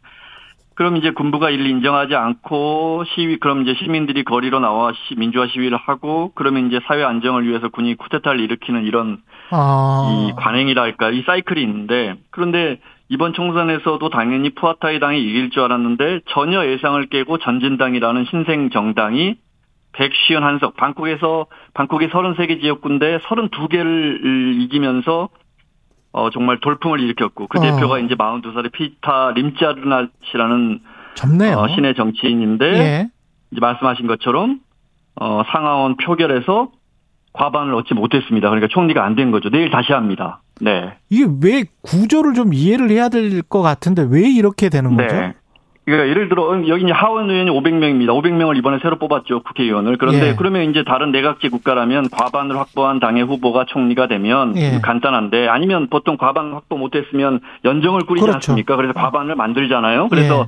우리 연정 중에 누가 어, 총리 후보 해서 하자 이렇게 해서 뽑는데 근데 이제 태국 예, 군부 여당은 투표만 하면 지니까 2016년에 개헌을 해서 음. 상원 250명을 따로 뽑아놓고 군부가 지명해서 어, 이, 아, 250명은 군, 군부가 네. 지명해서 뽑은 사람들이에요? 네, 그래서 그, 그 250명하고 투표로 뽑힌 500명이 하원 의원 500명, 그러니까 750명이 같이 총리를 뽑자 이렇게 헌법을 고쳐놔가지고 뭐 아. 특이한 제도죠. 네. 어, 여당 군부 여당은 상원 250표가 자동으로 따라붙으니까 하원에서 125석만 얻으면 과반이 되는데 야당은 375석을 얻어야 이상을 얻어야 과반이 되는 거예요. 그래서 어 이제 총선에서 1당, 2당 한 푸어타이당까지 연정을 해서 어 총리 찬반 투표를 했는데 324석 그러니까 한 50석 정도가 부족해서 연정을 음. 했는데도 불구하고 왜냐하면 상원 대부분이 역시나 군부니까 어, 군부편에서 기권을 하면서 과반 확보에 실패해서 총선은 이겼는데 총리가 되기 어려운 그런 상황이 된 겁니다. 그러니까 다시 한번 정리를 하면 상원은 군부가 지명을 한다는 게 이 사람들은 네. 선거를 치르지 않고 과거에 그렇습니다. 우리 뭐 통일주체 국민회의나 유정회처럼 간선으로 그냥 네네. 체육관에서 뽑는 것처럼 그렇게 뽑는다는 거잖아요. 그렇습니다. 네, 네, 네. 아. 이게 이제 그 미얀마 군부가 2000년 2008년인가에 헌법 개정하면서 예. 미얀마 바로 위에 나라가 미얀마 미얀마잖아요. 예. 미얀마 군부 그 군부가 국민 총선 국민 투표 대신 의원의 25%는 무조건 우리 군부가 지명하겠습니다. 우리가 뽑아놓겠습니다라고 헌법을 개정해 놨어요. 근데 예.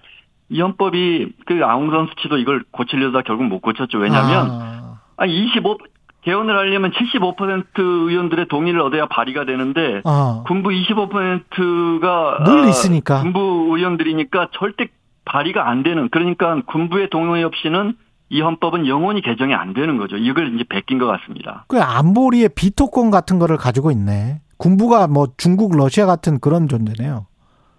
아, 네, 그렇게도 볼 수 있겠습니다. 예, 네, 네. 비토권을 가지고 있고 그러면은 군부가 원하는 어떤 정당이 다수당이 되거나 연정을 해야 어떤 그렇게 뽑혀야 허가를 네. 해주는 네. 그런 상황인 겁니까? 근데 이제 사실은 이제 압승을 거두면 되는 거죠. 500석 중에 30, 375석 이상을 얻으면 아, 야당이 압도적으로 이기지 않으면 실제, 이번에도 그 예. 중도 진영의 현 보건부 장관 예. 아, 안우틴이라는 현 보건부 장관도 지금 지금 저 군부에 있지만 중립적인 진영이었는데 그 이 이 당만 어, 품짜이 음. 타이나 당이라는 이 당만 여기도 재벌입니다 사실은. 예. 근데 이제 이 당만 같이 연정에 넣어주면 375석을 쉽게 넘깁니다. 예. 그러면 이제 여당이 되고 총리직을 가져올 수 있는데 예. 지지자들이 특히 이제 젊은 음, 지지자들이 어, 피타의 개혁 노선을 분명히 해라고 요구를 강하게 했습니다. 그 네. 대표적인 구호가 당신이 두려워하지 않으면 우리도 두려워하지 않겠다 이렇게 피켓팅하고 아. 그, 그러니까 이제 군부에 섞였던 사람들과 가지 말고 개혁을 하라는 거였죠. 선명하게 가라. 선명하게 가다 보니까 어려워진 겁니다. 네. 그렇게 된 거군요. 그, 네네. 네. 그 피타 이이 피타 대표는 뭘 하겠다는 거예요? 어떤 계획을 하겠다는 거예요? 그 이제 이제 마흔 두 살밖에 안 되고 예. 이제 하버드 대학을 나온 엘리트인데 음. 어, 여러 개혁 노선이 선명합니다. 그중에 이제 징병제도 폐지하고 그래도 군의 힘을 빼겠다는 거죠. 특히 어, 들어보셨겠지만 왕실 모독죄 아, 음. 레 마제스테라는 이제 왕실을 모독하면 어, 실제 잡, 잡아갑니다. 네, 징역 15년까지. 우리도 옛날에 있었던 그래. 국가원수 모독죄 뭐 이런 거네. 그렇죠? 예. 그런데 여기서는 이제 그 훨씬 셉니까? 실제 존재합니다. 아. 네. 네. 예. 제가 말씀드리기도 사실은 늘이 기사를 쓸 때도 예. 제 스스로 조심스러운. 아, 그 정도 네. 태국 현지에서는 그걸 개정하겠다는 정말 영린을 건드린 거죠. 그랬더니 국민들이 표로 그 정말 화답을 해줬는데. 불풍이 네. 그렇게 되면 이제 지금 입헌 군주제지만 그리고 이제 국왕의 힘이 강력한데 흔들릴 수 있는 거죠. 만약에 피타가 총리가 되면. 네. 근데 이제 피타가 총리가 되기 위해서는 그, 그 개혁 노선을 선명하게 해야 되는 게 아니고 일종의 기득권이라고 네. 보일 수 있는 중도 정당과 손을 잡으면 총리가 되고 네. 그렇지 않은 않았기 때문에 지금 총리가 못 되는 상황이다. 그렇습니다. 그렇습니다. 네. 지금 그렇구나. 이렇게 되니까 예. 내일 다시 투표를 하는데 가장 많이 언급되는 게 푸아타이당의 이제 탁신 탁신 전 총리가 총리를 했었고 메제가 총리를 했었고 탁신의 동생 잉낙 아 익락이 총리를 하다 셋 다 이제 탄핵이나 쿠데타로 어, 정부가 깨졌는데 어, 이번에 이제 막내딸이 나왔단 말이죠. 막내땅이 푸아타이 당을 이끌다가 어, 다수당이 안 되고 이제 두 번째 당이 됐는데 예. 그 막내딸 페통탄이 피타와의 연정을 깨고 군부와 연정을 해버리는 거죠. 아. 이게 무슨 말이냐 싶겠지만 아주 쉽고 현실적인 방안입니다. 그럼 다 좋아요. 왜냐하면 상원이 그러면 이제 군부의 상원이 몰표를 줄 것이고 그러면 이제 푸아타이 당에서 총리를 가져가고 군부는 권력을 계속 유지하고 왕권은 흔들리지 않고 그러면 이제 푸아타이당이 집권하면 해외에 지금 저 도주에 있는 탁신 전 총리도 금이 환영하겠죠. 딸이 집권을 하니까 어. 다 좋습니다. 이 안이 모두에게 뭐 국민들만 빼곤 다 좋은 안입니다. 하지만 전진당의 어떤 개혁 아젠다는 사라지겠네요. 제 1당이 됐음에도 불구하고. 물론 아니, 전진당은 야당이 되는 거죠. 야당이 돼버리는 거네. 푸아타이 야당이 돼버리는 거죠. 네, 이제 집권 못하는 거죠. 전진당 빼고 연정 깨고 패통단이 군부랑 가버리면. 음. 그래서 어, 피타 후보가 며칠 전에 내가 수요일 찬반 투표에서도 집권하지 못하면 수요일 예. 아, 네. 아, 푸아타이에서 낸 후보에게 총리직 후보를 양보할 수 있다 이렇게 시사했습니다. 그러니까 연정이 깨지질 않게 다시 말해서 음. 그렇게 되면 이제 어, 선명한 개혁은 쉽지 않아지는 거죠. 만약에 그렇게 된다면 네. 변수가 뭡니까 그러면 앞으로 남아 있는 변수는 투표